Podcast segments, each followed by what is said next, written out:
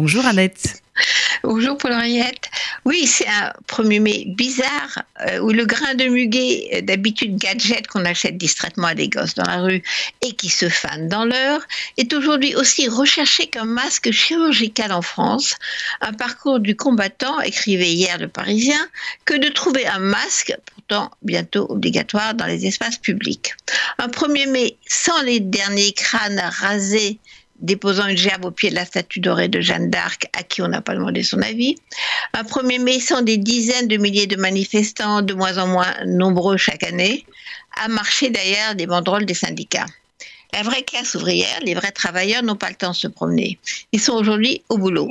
Ils sont dans les hôpitaux, dans les maisons de retraite, sur leur vélo de livraison, ramassant les poubelles, transportant les fruits et légumes derrière les caisses, prenant des risques pour que la vie continue.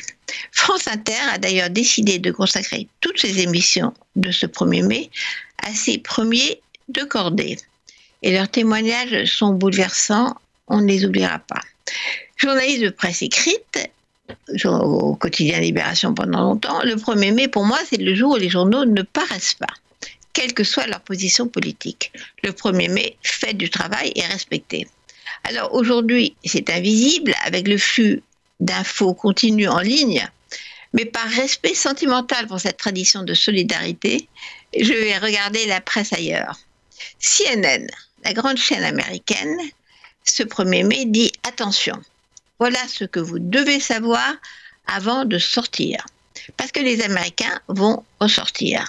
La majorité des États a mis fin au lockdown, au confinement, alors qu'ils viennent d'atteindre le terrible record mondial de 63 000 morts. 2000 Américains sont encore morts du Covid-19 au cours des dernières 24 heures. Un million sont contaminés. Et on a vu les images des remorques parquées dans les rues à New York, remplies de cadavres, parce que les morgues débordent.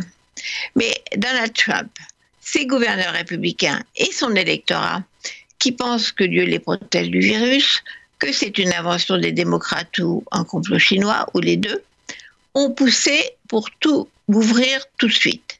Libérer les États, comme a dit Trump il y a deux semaines, libérer. Donald Trump veut remettre en route l'économie en espérant qu'au moment de la présidentielle en novembre, le pays ne soit pas plongé dans une crise épouvantable et qu'il soit réélu. Ce que vous devez savoir avant de sortir, dit donc CNN, qui commence par du bon sens.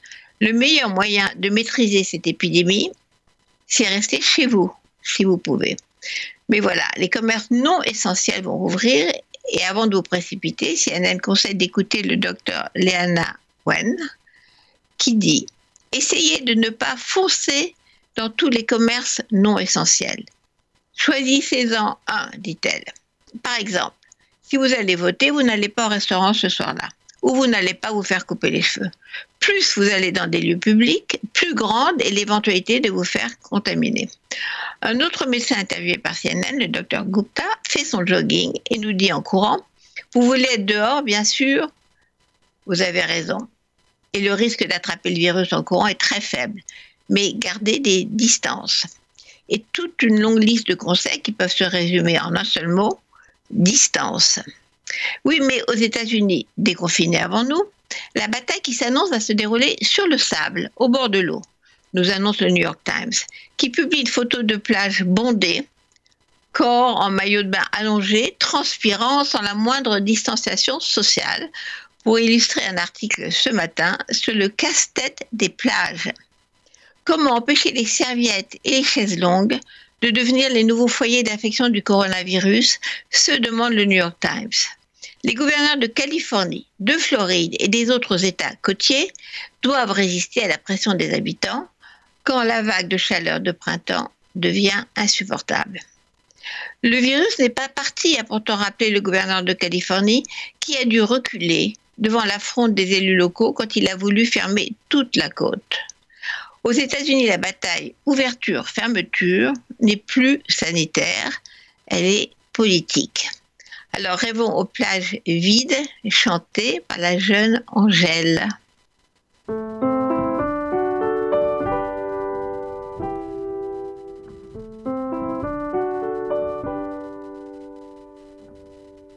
Sur la plage abandonnés, coquillages et crustacés. Qui l'eût cru déplore la perte de l'été, qui depuis s'en est allé. On a rangé les vacances dans des valises en carton c'est triste quand on pense à la saison du soleil et des chansons.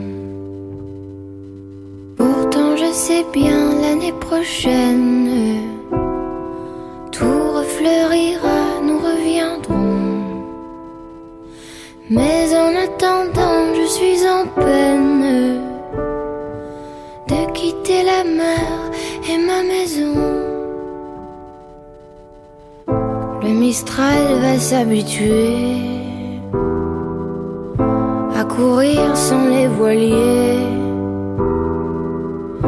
Et c'est dans ma chevelure ébouriffée qu'il va le plus me manquer. Le soleil, mon grand copain,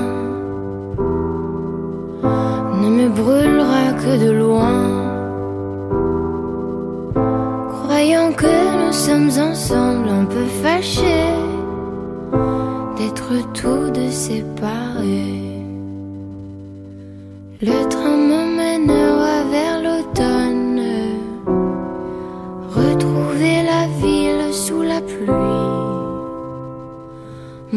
Mon chagrin ne sera pour personne, je le garderai comme un ami au premier jour d'été, tous les ennuis oubliés, nous reviendrons faire la fête aux crustacés de la plage ensoleillée.